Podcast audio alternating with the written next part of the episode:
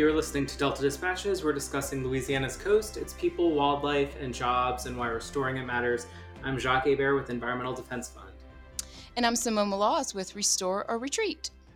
Simone, you know, we ended last week's episode saying that there would be no shortage of things that are happening on the coast, and we'll have a lot of news and developments to talk about in the weeks and months ahead. And, and we did not lie. We've got some big uh, news and big things to talk about today. Um, you know, the Mid Breton sediment diversion, um, a project on Louisiana's coastal master plan, is moving forward into the scoping process. So we have some guests on that will help us um, demystify what scoping is and how people can get involved so that they can have their questions answered and provide comments to the, the folks who are moving this pro- project forward. You're right, Jacques. There um, usually seems to be a public meeting um, every week, sometimes in coastal Louisiana, and that's going to look a little different uh, in considering the times that we're in. But that makes this project no less important, and people's feedback no less important to this process. So, uh, we, if you remember, we did this on episode 20 20 when we were just little podcast babies um, and we talked about uh, we then we were talking about mid barataria so we thought it was a good time to bring it back up again to talk about the project specifically but also talk about this what is a scoping process. So uh, we'll just bring them on. Our first guest today we are pleased to have jeff Varisco, who's a senior project manager at the united states army corps of engineer in the new orleans district over on leake avenue. Welcome to the show jeff Hey, Simone, Jacques, thanks for having me on. Um, so you're a new guest, so welcome to the show. We've we've put uh, Brad Inman through the ringer, and hopefully we'll have uh, Brad Laborde join us a little bit too in this conversation. But you're a new guy to the show, so welcome. Thank you. I uh, it was Brad Inman that sent me on here, so uh, thanks to him as well. Oh, so he either that's either a ringing endorsement or he punted us because he didn't want to have to deal with us, huh? let's, let's go with the former. I promise you no trick questions, no matter what Brad says. Um, and we do want to talk about specifics. Um, but why don't you tell us a little bit about yourself and tell us about your role over at the Corps of Engineers? Yeah, sure thing. Uh, so I'm a New Orleans native. I grew up uh, in New Orleans. I went to UNO, uh, and then I've been working for the Corps for about 11 years. And as you said, I'm a senior project manager. So I oversee a, a number of things. Obviously, the diversions, which is why you have me on, but I also work on the Mississippi River levees and a lot of our outreach work that we do, like planning assistance to the states, uh, floodplain management services, and silver jackets. Uh, so a lot, a lot of things that have to do with uh, flood risk management. But uh, I've also dabbled a lot in ecosystem restoration. Very good, very good. That's what I remember meeting you at a Coastal Connections over at Ryan Lambert's place. I think that was the first time I got to meet you in person. That's right good memory. So, Jeff, things must be a little calmer over at Leake Avenue now that we're finally not in flood stage. Is how are things going since the river's gone down? It's good. Thanks for asking, Jacques. Uh, yeah, we're, we're glad to be out of it. It was a long flood season, uh, but we're now actually we're getting back to work. Uh, I don't know if you guys recognize, but uh, you know a lot of business halts when the, the water is up, including the Corps' own work. So a lot of my construction projects are resuming right now. So that's it's all good news. We're glad the water is down uh, and it's back to business as usual, uh, albeit obviously in a different environment with COVID. Well, kudos to you all. I know it was a very long flood fight, and you you know did a lot of great work during that time to you know help us not even have to think about the risks that were out there. Um, so uh, yeah, I mean, hopefully you can all get a little bit of a break from that, but good to hear that you're able to get back to work on some key projects. No problem. Thank you. We're going to have to bring you on the show in the future, talk about silver jackets too, and some other fun projects that eh, well y'all i don't know if you think it's fun but it's it's interesting work that that i'm not sure the community's fully aware of of all of your roles right? So we talk about you or about the Corps right? In turn we talk about you too jeff by the way but um in terms of uh, big big projects right? These massive projects like these sediment diversions or things like flood fights right? But we, we will have to have you on to talk about silver jackets in a little bit. But let's talk about mid Breton, right? So mid Breton is different than mid Barataria. So tell us about mid Breton and where it's located and what um, impact area that will be. Sure. So it's on the uh, the east bank of the Mississippi River, below Caernarvon, uh, where it's right around what's called Wills Point. But uh, if you know where the Caernarvon diversion structure is, it's a few miles downriver from there. Uh, it is uh, similar to Mid Barataria in the the scope and the size. Uh, it's about 75,000 kCFS, and I like to since you know people when you hear that number, it could mean anything, right? So the way I like to put it in perspective is that's about the if it's constructed and built would be the 10th largest river in the United States at max capacity. So, but that doesn't just stay opened all the time, right? And and we can talk about some operations and and if people have questions like that, where they can be directed to. So, when we talk about this um, process, right? So, this is really a CPRA project or the Coastal Protection and Restoration Authority of Louisiana, um, and that y'all are part of this process. How? Right. Yeah. So you're correct. It is not a uh, Army Corps of Engineers project. It's a permit application to the Army Corps of Engineers by CPRA, as you said. So that's correct. So the way that USACE is involved in it, uh, it, it, gets a little detailed here, but uh, certainly if folks look at the scoping documents, and I know we'll hit that later in the talk here, but uh, you know we have some some primary missions uh, and responsibilities under our regulatory authority one is Section 10, which is navigation or navigable waters. Uh, Section 404, which is our jurisdiction over wetlands, and then the one that I actually am responsible for in, in this this multi package is the Section 408 permissions, uh, which is essentially uh, authorized projects that have been built by the Corps of Engineers. So uh, we are the lead federal agency on this, and uh, that is how we tie into it. We are in a regulatory role, uh, and we'll be essentially reviewing the state's permit application and uh, developing an environmental impact statement. So, Jeff, um, 408 permit, that might sound a little technical for some of our listeners. So, um, break down for us, you know, what that is and, and how that relates to um, what the state is seeking to do with the Mid Breton sediment diversion.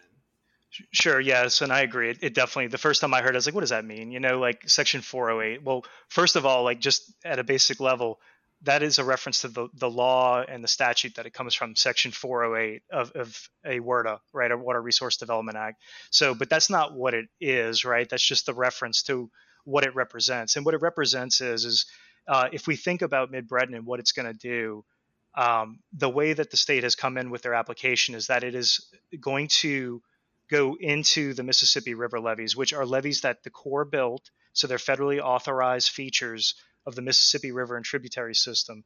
And so CPRA can build something on our levees, but Section 408 requires them to seek permission from the Corps to do that. And there's there's a few things in the 408 that we're looking for uh, the permission for the state to do that. They, we, they cannot jeopardize life and safety. That's paramount to the Corps of Engineers. So uh, if they put that if they put the diversion in, they have to maintain the Mississippi River and tributaries so the diversion still has to be able to pass the the flood that is coming down the Mississippi River levee. That diversion cannot be a weak point. It has to still be part of the MR&T system. Uh, so that is kind of like at a very high level what the Corps on my side of the shop. It's not all the the Section 10 404 stuff. On the 408 side, it's it's purely about ensuring that the federal project is protected.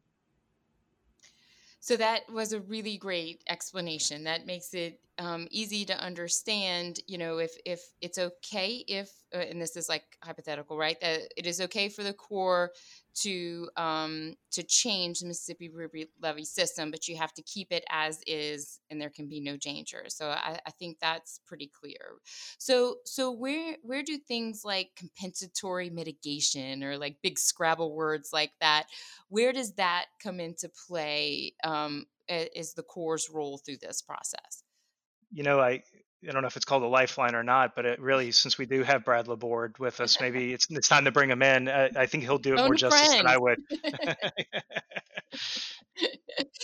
so, Brad Laborde, welcome to the show. Brad is the regulatory manager over at the uh, Corps of Engineers on Leake Avenue. So, Brad, here you go. Lifeline, Scrabble words, compensatory mitigation. Spell it, use it in a sentence, and tell us what it is. okay. Yeah, and thanks for having me on. So, compensatory mit- mitigation is a requirement on the Section 404 of the Clean Water Act side. And basically, its purpose is to offset any project's unavoidable impacts to jurisdictional wetlands. So, if we have a third party that wants to either um, excavate or fill in um, our nation's wetlands, then we uh, request that that applicant first demonstrate that proper steps have been taken to avoid and minimize adverse impacts, and then any remaining impacts would then require compensatory mitigation. And that could be either purchasing credits at a wetlands mitigation bank or selecting an agreed upon site that um, some level of restoration would take place. So, so this is a little off script, I guess, Brad. But but some projects mitigate themselves, or they have, you know, they do they like the work that we do, right? They're they're restoring something, right? So does that count? They do. Typically, um, coastal restoration projects, um, the any impact that would take place would be offset by their benefits, and that's one of the things that we'll be examining uh, as part of the Mid Mid Breton uh, sediment diversion EIS. you had to pick two B words. Is that how that? okay. Right. They are named after basins, but it's like a, it's like Section 408. It's like a mental exercise to try to keep that straight. You okay? So you also just mentioned Clean Water Act. Jeff previously had mentioned the Water Resources Development Act. These are all pieces of federal legislation, but there is also something called NEPA, right? So tell us about NEPA and the role that it plays in this process, just so we can keep our acronyms and federal legislation straight. Sure. So you could probably teach a graduate level class on on NEPA, but just to be, I guess, high level, um, the NEPA process and documents, and in this case, we're doing an environmental impact statement for Mid Breton. Um, it serves as our evaluation and decision making tool for both Section 10 and 404 and Section 408 uh, within the Corps. Um, so what we do is we'll develop a draft EIS that will then go out for uh, for comment, and then we'll develop a final EIS. But the the end goal is that we'll have a EIS document that's not only available for the Corps to make their decision um, off of, but also any um, additional federal uh, law or regulation. Uh, they can use the EIS as well to uh, form their uh, their decisions. So I have to ask, um, what is an EIS and why is it kind of important to the overall project and, and whether the project moves forward or not? So NEPA has different avenues that um, we in regulatory can take to make our decisions, um, and it's based off the level of impact. If you have a low level of impacts, we can do an environmental assessment, which is a smaller document um, for projects that could alter an entire basin or a portion of a basin, like a, a sediment diversion could. Um, we do the larger document, which is uh, the environmental impact station, statement, which will go deeper into all of the beneficial and adverse impacts associated with um, that action. So, during this whole process, and, th- and, this is for either you, Jeff, or or Brad, whoever wants to jump in. Um, if Jeff's still still awake over there, I'm just kidding. um, hair, hair. You're just gonna keep kicking it to Brad, but you, the Corps, the the regulatory staff, this whole process is neutral, right? I mean, you're not you're just neutral and you're making the best decisions off the best available science information that you have available during the permit reviews that's correct. With all of our permit reviews, we um, we aim to remain impartial and neutral with our reviews. If you go through the process, answer all of our questions, then it's likely that we will be able to move forward with whatever it is you're requesting. So, so Jacques mentioned the asked about the EIS, so we're clear about that. So, you're looking for information on um, you know what kind of information you could add about the project. You're also looking at alternatives potential environmental issues that need to be considered. All that goes into the eis correct? That's correct. So, so what happened? Oh go ahead.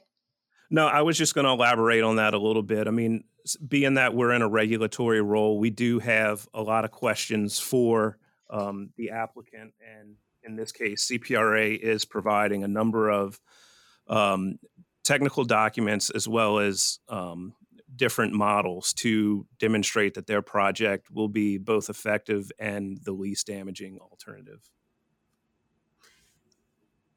And so um, that, I mean, to a certain extent, that's where scoping comes in, right? Because you all are going out to the public and kind of getting questions and comments from the public. So tell us how scoping fits into the overall process um, for the development of the environmental impact statement and why people, um, it's important that people engage in that process.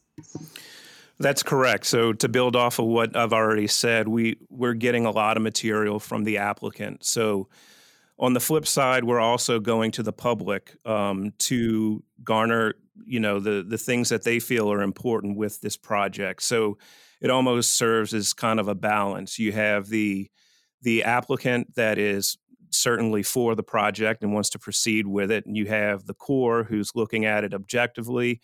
And then we're going to the public to say hey what's important to you and what do we need to look at in the development of our eis so brad i mean we live in this new world now right? So so have you faced any challenges regarding outreach? I, I know you're doing them virtually right? And so so you know how have y'all addressed challenges and and how are you, are you using technology and other methods to your advantage? So yeah, and I don't know if Jeff he may want to elaborate on this as well, but um, we were in the process of developing a, a, um, a, public involvement plan, and we did have to shift um, in light of the uh, COVID pandemic we find them so, ourselves in. So um, what we did, and it's typical with all uh, scoping processes through regulatory, is we published um, ads in the Advocate the Biloxi Sun Herald, the Jambalaya News, and the Saigon No, um, notifying the public of the Mid Breton sediment diversion comment period, and also the virtual scoping meetings that we have planned. Um, so we also have a Mid Breton mailing list, which means anyone who has participated either in the Mid Barataria sediment diversion scoping meetings or if you've ever participated in a CPRA Coastal Connection meetings, you're on a list that um, we took our July 2nd special public notice and sent that out to all of those folks. And um, we did go back and forth on whether or not we should provide paper um, presentations or some type of you know outlet to provide those to people but being that it's a lot of work involved and we're in a time crunch. We just decided that if folks do want copies of the scoping meeting presentation, then they can certainly uh, mail or call either Jeff or myself, and we will um, send those out to the requester. Yeah, you know, we we obviously uh, have challenges in the work that we do on our side about you know how how do we use technology. So uh, definitely kudos to you to I know that you have to publish it, but to to go to the different um, papers to use that, and certainly um, I want to thank you for making accommodations to increase language access, um, you know, Spanish, English, and Vietnamese. I know that y'all had the video, um, and I noticed that uh, somebody used LSU Gold and Purple to reference a few things, so they, they know where you come from. That's fine. I think that's a, speaking South Louisiana's language, um, and and obviously, you know, hopefully podcasts like this and and using NGO organizations like ourselves, we want to be able to help you as well. Um, just get the word out about this process for us it's it's so much about just letting folks know um, they can be a part of this process and helping them to understand it so the the dead the deadline to submit comments is is not until a little ways off correct right it's august 16th uh, 2020 and just to go back a little bit i mean in the old way that we did this, we would have maybe two or three scoping meetings where it would offer the public um, two to three hours to come and you know speak with us. Um, but the the online platform is a bit of a benefit because we can get that information out. Um, it's available to anyone who has internet access that you know can go and listen to our presentations on the Mid Breton uh, Corps webpage um, at their leisure. So you're not you're not restricted to just going to one of three meetings. You can interact with us um, throughout the the scoping period. And I know you all have a web page, kind of like a hub page that has a number of resources, including um, information about the projects, how people can give comments, um, ask questions, and more. So, where can people go online to access a lot of that great information? So I'm not going to spell out the the web page to you, but it's Why? it's going to be it's only ten it's, words. It's very long. It's very long. if we if you we can always Google, link to it too in our episode. Um, so right. if folks go to the episode um, description, we'll make sure to provide a link to that resource because I know there's so much good content and information on that page. I want to make sure people have access to it. Yeah, Jacques, if I may, I double checked today before uh, I came on, and eh, you know, I, I did a search, and if in any search bar, I tried about three of them, so I feel pretty confident in this. But Google the big ones, it'll work.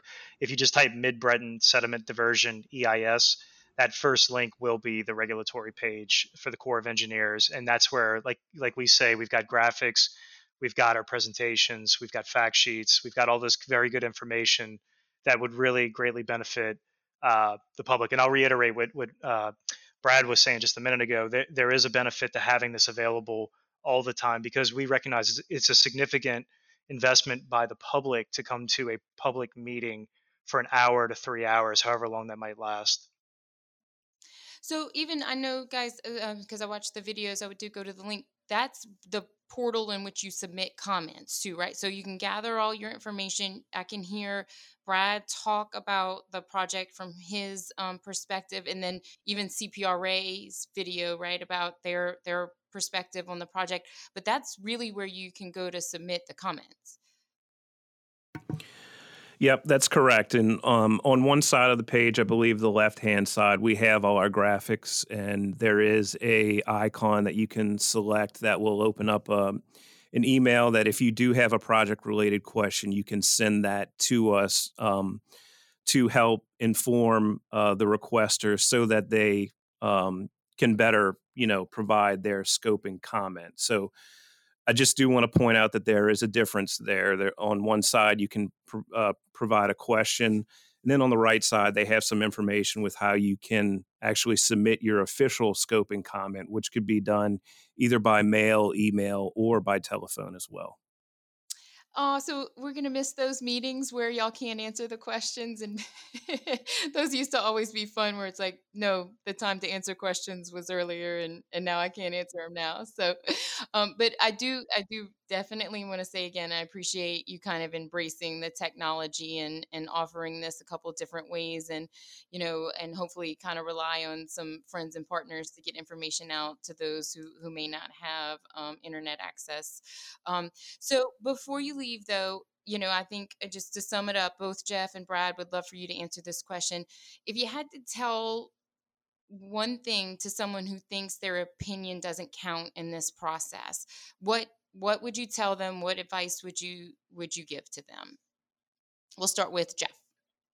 Sure i mean i, I would say that's definitely not true uh, in fact you know we take away a lot from these things and while it wasn't on the diversions I, I, I know of a couple of comments that were made during public meetings in some of my civil works projects that had a direct effect on the the final selected alternative. It changed a significant portion of it based on public feedback and it's it's true. It, it, you know it sounds like a like a stereotype or you know whatnot that you know when we say or it's just some little soundbite that yeah your voice matters, but it's really true because we hear that and and to be able to to take that feedback in, internalize it, uh, it, it can lead to something. So I would say anything is important, and we're not the experts uh, in in these communities. Uh, while we may be from around or near, the area. We we haven't lived there all our lives, or may not have fished there all our lives, or whatever it is. And we're looking for that kind of that unique input that we're just not going to get from other sources. So, Brad. Yeah, just to add to that, I mean, Jeff, you summed it up well, but it's easy in this world to feel like you're not being heard. And, you know, I feel that way sometimes. So just just know that when you submit a comment, it, at minimum, I read it and we also put that into a scoping report that then feeds into the EIS and we have to address all valid comments. I mean, if you if you submit a comment that's calling us names, it's probably not going to show up in the EIS. But if you inform yourself either through um, looking at the material that we've provided or you're through your background and experiences, uh, whether it be working on the coast or just being an inter- interested party in general. Um, that feedback, I mean, we we we greatly appreciate that, and it will, you know, have some weight when we're considering um, impacts and how to discuss certain resources in the EIS. So, um, Jeff, one more time, can you remind folks if they put what into the search bar, the page will come up. Just remind folks one more time where they can get information, even though we will include it in the show notes. Uh, yep. Just uh, one second. I had it written down here, and then I, I moved away from it, of course. So it's uh yeah. So it, it, it mid MID Breton sediment diversion, and then capital letters EIS, and it should be the first return. It'll be our uh, district regulatory page, and uh, everything should pop up right there, as we discussed earlier. Yes, so, and we and we do have our live events for people to participate in as well um, on the 14th, 15th, and 16th of this right. month. So Tuesday, Wednesday, and Thursday we'll have some links to that information to um, people can listen live. Guys, uh, just quick question: after those presentations, people can still watch after the live events, right? Yes, and the live event, events will be recorded and posted on our website. So if you miss one, you can uh, it'll be available shortly after for you to access and at least hear the questions that uh, we answered during that session. So it is a tradition of our show. I don't know if Brad Inman told you this, but we like to ask a fun question um, of our guests so we get to know them a little bit better personally. So um, Jacques and I have some usual standby questions, but um, I'm going to switch it up a little bit with his permission. So um, we've been without sports for a little while, and Brad, you did make an LSU reference. So question for both of you. We'll start with Brad first this time. What sport are you, what sport and team are you looking forward to most coming back? Well, I do have a Pelicans um, face mask uh, around my neck right now. So, and they're going to start up here soon, hopefully. So I'll go with that for now. And Happy I'm a season birthday to Zion this week too, right? Huh? Yep, 20. He's a big boy now yeah, yeah. Jeff, how about you? Yes, I, I mean I'd agree with them. Uh, I'm, desperate to see basketball again, but uh, actually, uh, my favorite to watch right now is actually ongoing, and that's Liverpool in the Premier League. So, and they just won the league.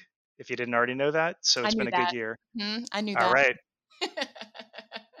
I'm, I'm glad you did. I was gonna say, I think UNO's got a decent baseball team, huh? They do. They beat LSU on a regular. Mm-hmm. Is Blake Dean still there? Now we're now we're digressing over there, right? I, I, don't I don't know. I, well, I haven't seen any news on him for obvious reasons. well, guys, we cannot um, thank you enough for being on the show and taking the time, um, using a different medium to discuss this too, to to go through some questions, um, both about the project and about the process itself. I'll let Jacques close the show out.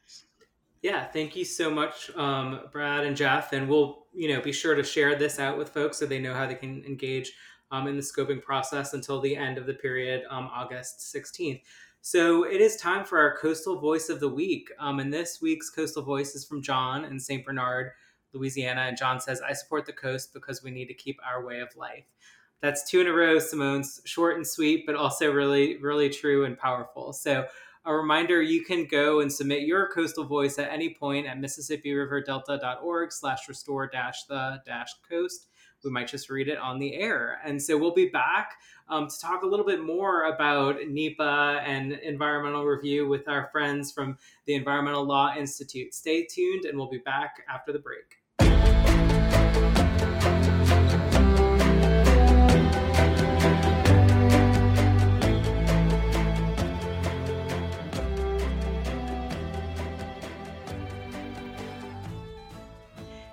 Back. You're listening to Delta Dispatches. We're discussing Louisiana's coast, its people, wildlife, and jobs, and why restoring it matters. I'm Jacques Hebert with Environmental Defense Fund.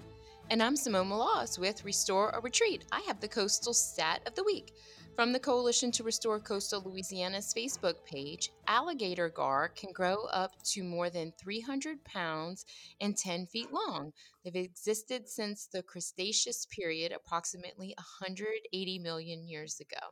There's a, a, a very funny Twitter, um, well, he's a professor at Nicholls who studies alligator gar, and he has a really funny Twitter account. Um, Solomon David, I think is his name, and he makes alligator gar jokes like dad jokes, but about alligator gars, they're really funny. So um, if you're interested in that kind of thing, he's the guy to follow. But um, talk about dinosaur stuff, shock, right? Yeah, that's well, I was not aware of that, and I'm immediately going to go follow that Twitter account after this show. Um, um, have you ever had alligator gar balls, Simone? Fried, no, fried alligator gar? So I saw a show not that long ago about um, about eating alligator gar, and because they're so meaty, I guess is the word. I don't know. Um, and so, uh, but that's interesting. Yeah, a good way to kind of use a a species and ugly. They're kind of ugly. I feel bad for yeah. them. I, feel like I had it way back in the day, and I don't know. I remember it being pretty good, but you know, anything fried, that's how we do in Louisiana can't be bad. So yeah, right, right um, well, we are continuing our important conversation about um, the Mid Breton scoping process. Um, we just had guests on from the Army Corps who talked to us about um, the process on their end and what to be expected as part of scoping. What is scoping? Um, what is NEPA? And all those important topics. And so we're continuing our conversation with some experts um, who, who we've had on the show in the past um, with the Environmental Law Institute. Um, welcome back, Amy Reed, staff attorney with the Environmental Law Institute, and welcome for your first time um, to the Delta Dispatch's Stephanie Ehler, public interest law fellow with the Environmental Law Institute. Thank you. It's great to be back. So, can you believe, you know, it was not long ago that you were on episode 20, Amy, and then here we are. I don't even want to pretend to know what count we're at, but we made you probably never thought we'd make it this far. No one we're ever 136 did. We're still here. it is impressive. It is impressive. Awesome. Well, um, how have you all been managing over the last few months? We're good. Um, everyone at ELI is working remotely. Um, a lot of folks have gone back to their, you know, hometowns, um, but we we do manage to see each other on Zoom quite a lot. Um, and I personally, I actually just came back from maternity leave, so I have a newborn. So my quarantine has been uh, pretty fun, actually. So Amy's changed a name, had a baby since, since our last episode. Really haven't accomplished that much since then, but I'm glad you have. so Stephanie, how about you? I'm doing okay as well. Um, been working from home for the past few months, uh, and recently just moved back to California to be with family. So doing okay, and thankful to be healthy at this time. Great. Well, we're glad to hear you're both doing well. Um, Amy, I know you know ELI is um, based, I believe, in DC, but you all do a lot of work in the Gulf. Um, so tell us a little bit, you know, for folks who may have not caught the prior show, about the Environmental Law Institute and, and your own background. Yeah, sure. So, uh, well, to begin with, I'll tell you a little bit about uh, the institute, which we call ELI. Uh, we are a nonprofit organization based, as you said, in Washington D.C.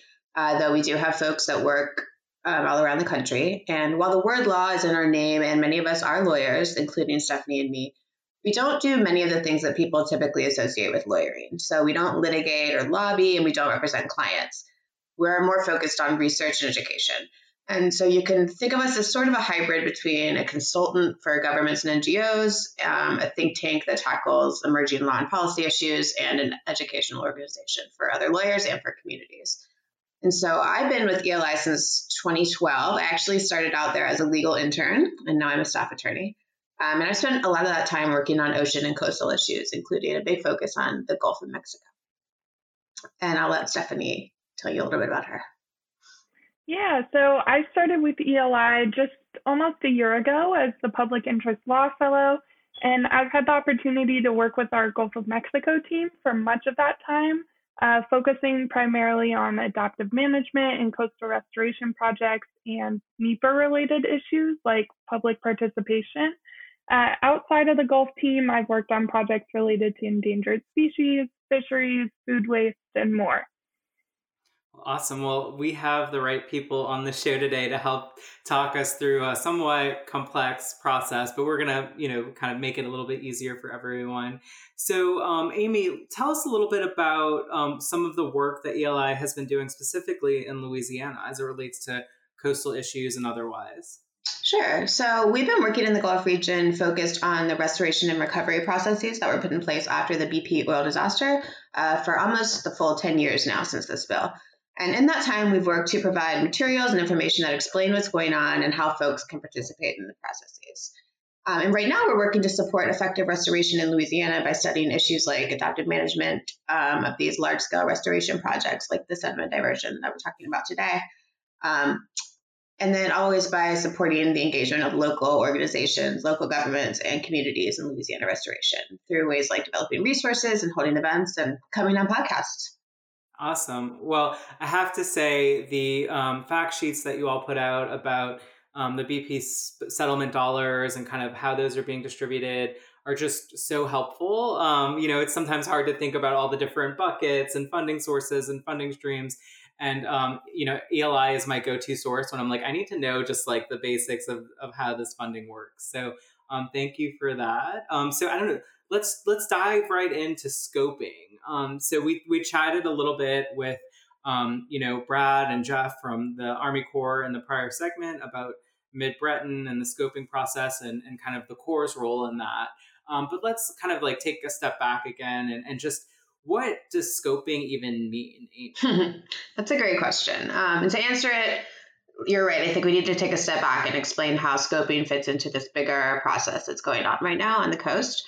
Uh, so CPRA is proposing to build this big project, the Mid Sediment Diversion Project, and they can't just go ahead and start building because they need different permits and permissions and to consult with all these agencies. And as uh, Brad and Jeff probably explained, one of those agencies is the Corps. Uh, so CPRA has applied to the Corps for permits and permissions to move forward with this project. And now the Corps has to make this big decision do we grant this permit and give CPRA permission to start building this project? And in order to help them make that decision, uh, the Corps will prepare this very long and detailed document called an EIS. So, so Stephanie, can you help us uh, in that kind of acronym soup of what's what does EIS stand for and why do we need it? Yeah, so the EIS stands for Environmental Impact Statement. For a big project like this diversion, an EIS is required under a federal environmental law called NEPA or the National Environmental Policy Act. The EIS will help the Corps decide whether it's going to issue the permits and permissions that CPRA is asking for. And it should also help other government agencies who are going to have to make decisions on this project as well. So, thinking about this EIS that they're going to prepare, there are several steps that are required to be taken in the process of preparing it. And one of the earliest steps is a process called scoping. So, this is when the government determines the range, or as it calls it, the scope, which is where the name comes from, of the different issues that will be covered in the EIS. And as part of that, it reaches out to the public and other agencies for input about what should go into the environmental impact statement and what potential impacts of the project get examined. So scoping is this opportunity very, very early on to give input into the EIS document before it's even drafted. So it's a really important opportunity for the public, especially to participate in this EIS process that's ultimately going to inform the Corps' permitting decision. So impacts, Amy, that that's not always negative. I mean, obviously in life things can have positive mm-hmm. impacts or negative impacts or impacts that just kind of turn out to be neutral, right? So impacts are not always negative. Right. I think um, it, you can have a negative connotation sometimes, but that's absolutely right. They could be positive or negative. And we need to keep in mind that the same impact might be perceived as a good thing by one person and a negative thing by another person. So, and the idea of an impact is actually pretty broad. And um, there are lots of kinds of impacts that the Corps will be thinking about um, as they consider what to include in scoping and in the EIS. Do you want me to talk a little bit more about the types of impacts that they look at? Sure. Yeah, I think our listeners would like to hear that. Okay, great. So, under the NEPA law, the agency is required to look at impacts on the quote human environment, but they use a really broad definition of environment.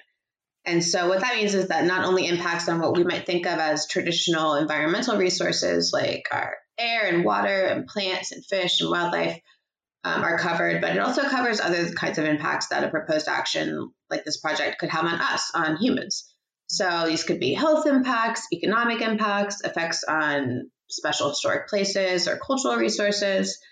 Um, so, for example, you know, you might want them to study impacts on your own local business or whether your property value or your insurance costs are going to go up and down, or even something like how the traffic patterns will be affected during the construction period for a project.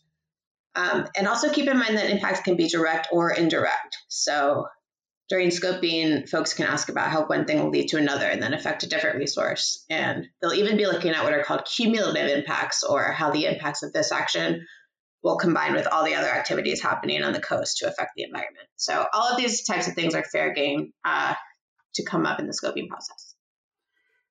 That's really helpful. Um, and and one of the things that they're looking at too is kind of an, the alternatives is through this process, right? So um, one alternative is actually constructing and, and kind of moving forward with the project. But talk us through what alternatives mean as it relates to the environmental impact statement and what are some alternatives that the Corps might be looking at as part of this process. Yeah, so in an EIS, uh, an alternative action is a different way that the applicant, so in this case CPRA, might be able to meet what's called the purpose, and need of the proposed project. Um, an alternative could be a very different way of accomplishing the overall goal of a project, or it could just be a slightly tweaked way. So maybe changing the location a little, or making changes to how the project will be operated, or you know what, what time of year it'll be operated, things like that. Um, and the agency actually also has to include taking no action as one of its alternatives. So the EIS will also evaluate the environmental consequences of taking no action, just standing back and doing nothing. And as far as what alternatives they have in mind for this one, I can't I can't say, but usually by the time of the scoping meetings, they do have a few ideas um, of alternatives in mind that they plan to study in the IS. But scoping is really the only real chance for the public to offer their own ideas and information about other alternatives uh, that might meet the same purpose and need. So that's one of the reasons scoping is so important. So, Amy, um, or maybe this is a better question for Stephanie. When uh, we talked about with the, our Corps friends yesterday about um, the meetings that they're going to have, and even after the meetings where they can submit questions but also comments, right? Do they have to respond to people's comments, concerns, and suggestions? Can you tell us about that feedback process? Yeah, that's a great question. So, the comments, concerns, and suggestions raised at the virtual scoping meetings may be answered during the question and answer sessions during those meetings, but those questions and responses will not be included in the official project record. Regarding whether the agency has to respond to official scoping comments, it depends. So, NEPA requires that agencies consider all reasonable alternatives so if your comment proposes a reasonable alternative that the agency is not already evaluating, it must consider that. Uh, comments regarding impacts and other considerations are typically evaluated by the agency and considered for inclusion in the EIS. So, so who, and like community members can uh, uh, stephanie as a follow-up community members can provide input but but also organizations or community groups agencies right? Like who gets to provide input? Yeah so all interested parties can provide input which really encompasses anyone who has ideas or suggestions for the project. Uh, this typically includes affected federal state and local agencies tribes, the applicant, so in this case, CPRA, and of course, affected members of the public. So let's talk, shift a little bit. I mean, we're kind of in, um, you know, times that we none of us would have expected maybe a few months ago. Um, and the process and the Corps have kind of shifted how they're going about doing scoping as a result. So tell us about what the Corps is doing as it relates to um, our new kind of COVID world and, and, and how they're handling the scoping process um, going forward in, in response? Yeah, so while scoping meetings are generally in person events, the Mid Breton meetings will be held virtually due to health threats posed by hosting public gatherings during the ongoing pandemic. But this is not the first public meeting to be held virtually. Many agencies and offices have been testing out different approaches for holding these meetings remotely since March. So there are some examples of how this can be done effectively. Uh, the Army Corps for the Mid Breton project will be holding three hour and a half long meetings on July 14th, 15th, and 16th, one each in the morning, afternoon, and evening. And folks will be able to access the meetings online via the WebEx platform or via telephone. And each meeting will begin with roughly 30 minutes of recorded presentations from both CPRA and the Army Corps describing the project and the NEPA process. And these presentations are already available on YouTube if folks would like to watch them in advance. Uh, and then following the presentations, there will be an hour long question and answer session. And questions for the Q&A session can be submitted in advance of the meetings via the Corps' project webpage or during the meeting through the chat box on WebEx. So folks who are calling into the meetings will have to submit questions via the project webpage. Um, but ultimately, this question and answer session provides an opportunity for interested parties to ask questions about the project that may help them shape their scope and comments. But it's important to note that questions or comments raised during the virtual scoping meetings are not considered official scoping comments.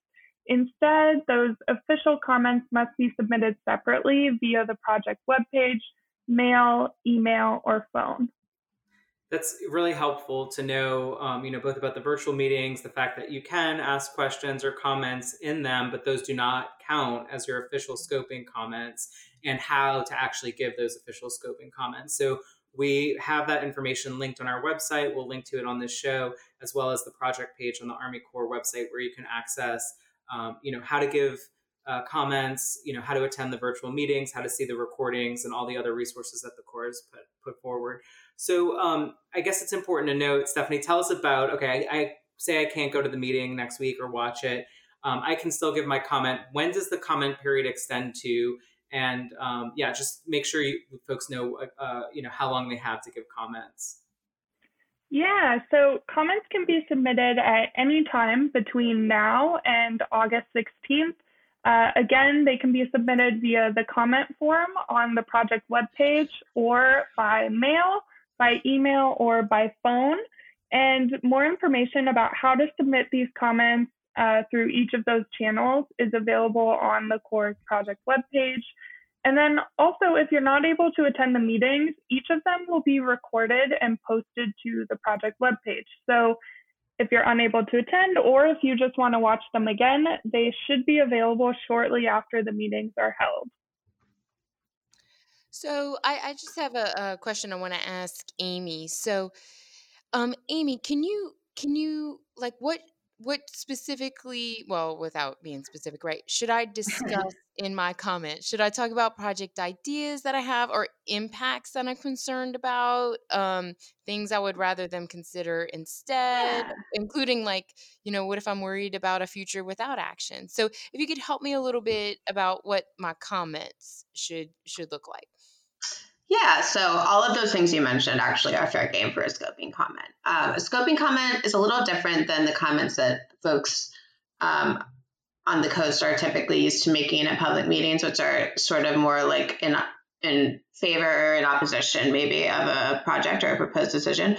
Scoping is a little different. The scoping period is your best chance to influence two key aspects of the EIS process. Number one is the list of the environmental impacts and issues that gets included in the discussion. And number two is the range of alternative actions that get considered by the agency. Uh, so if you have questions about how the project will impact the environment and your community, uh, frame that as a question about impacts. And if you have ideas about how the project could be tweaked or approached a little differently, frame that as a question or a request to study a different alternative. But those are the two broad categories you should be focusing on in your scoping comments. That's helpful. And, and maybe, you know, think of it like Jeopardy. Please make sure you're framing your answer in the form of a question, right? So, um, so what are, you know, what do you foresee as some of the most common questions on the issue, Amy, if, if you had to say? Oh, on the issue, the mid-Breton issue, or, or on, just uh, on, on, the project, yeah, or, or, as part of a scoping project or process more broadly. Like, what are some common questions that might come up?